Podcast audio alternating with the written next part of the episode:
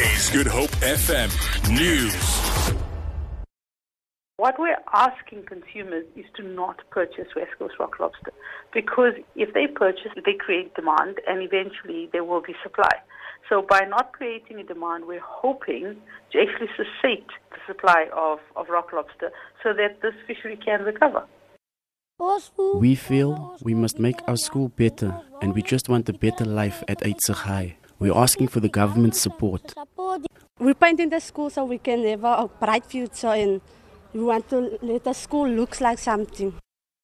Our people have told us that it demoralizes them and it frustrates them if they see us fighting among ourselves.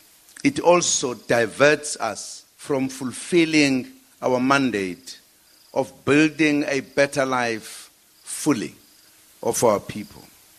Donald Trump has gone on the attack on day one, the first full day of his presidency, blaming basically the dishonest media, as he puts it, for any misunderstandings that might have occurred. And that sentiment was echoed by a very unusual press conference. Well, it wasn't really a press conference, it was a, a long statement from the White House uh, spokesman Sean Spicer, in which he basically rallied against the media as Donald Trump had earlier uh, saying that uh, this new administration would hold the media accountable.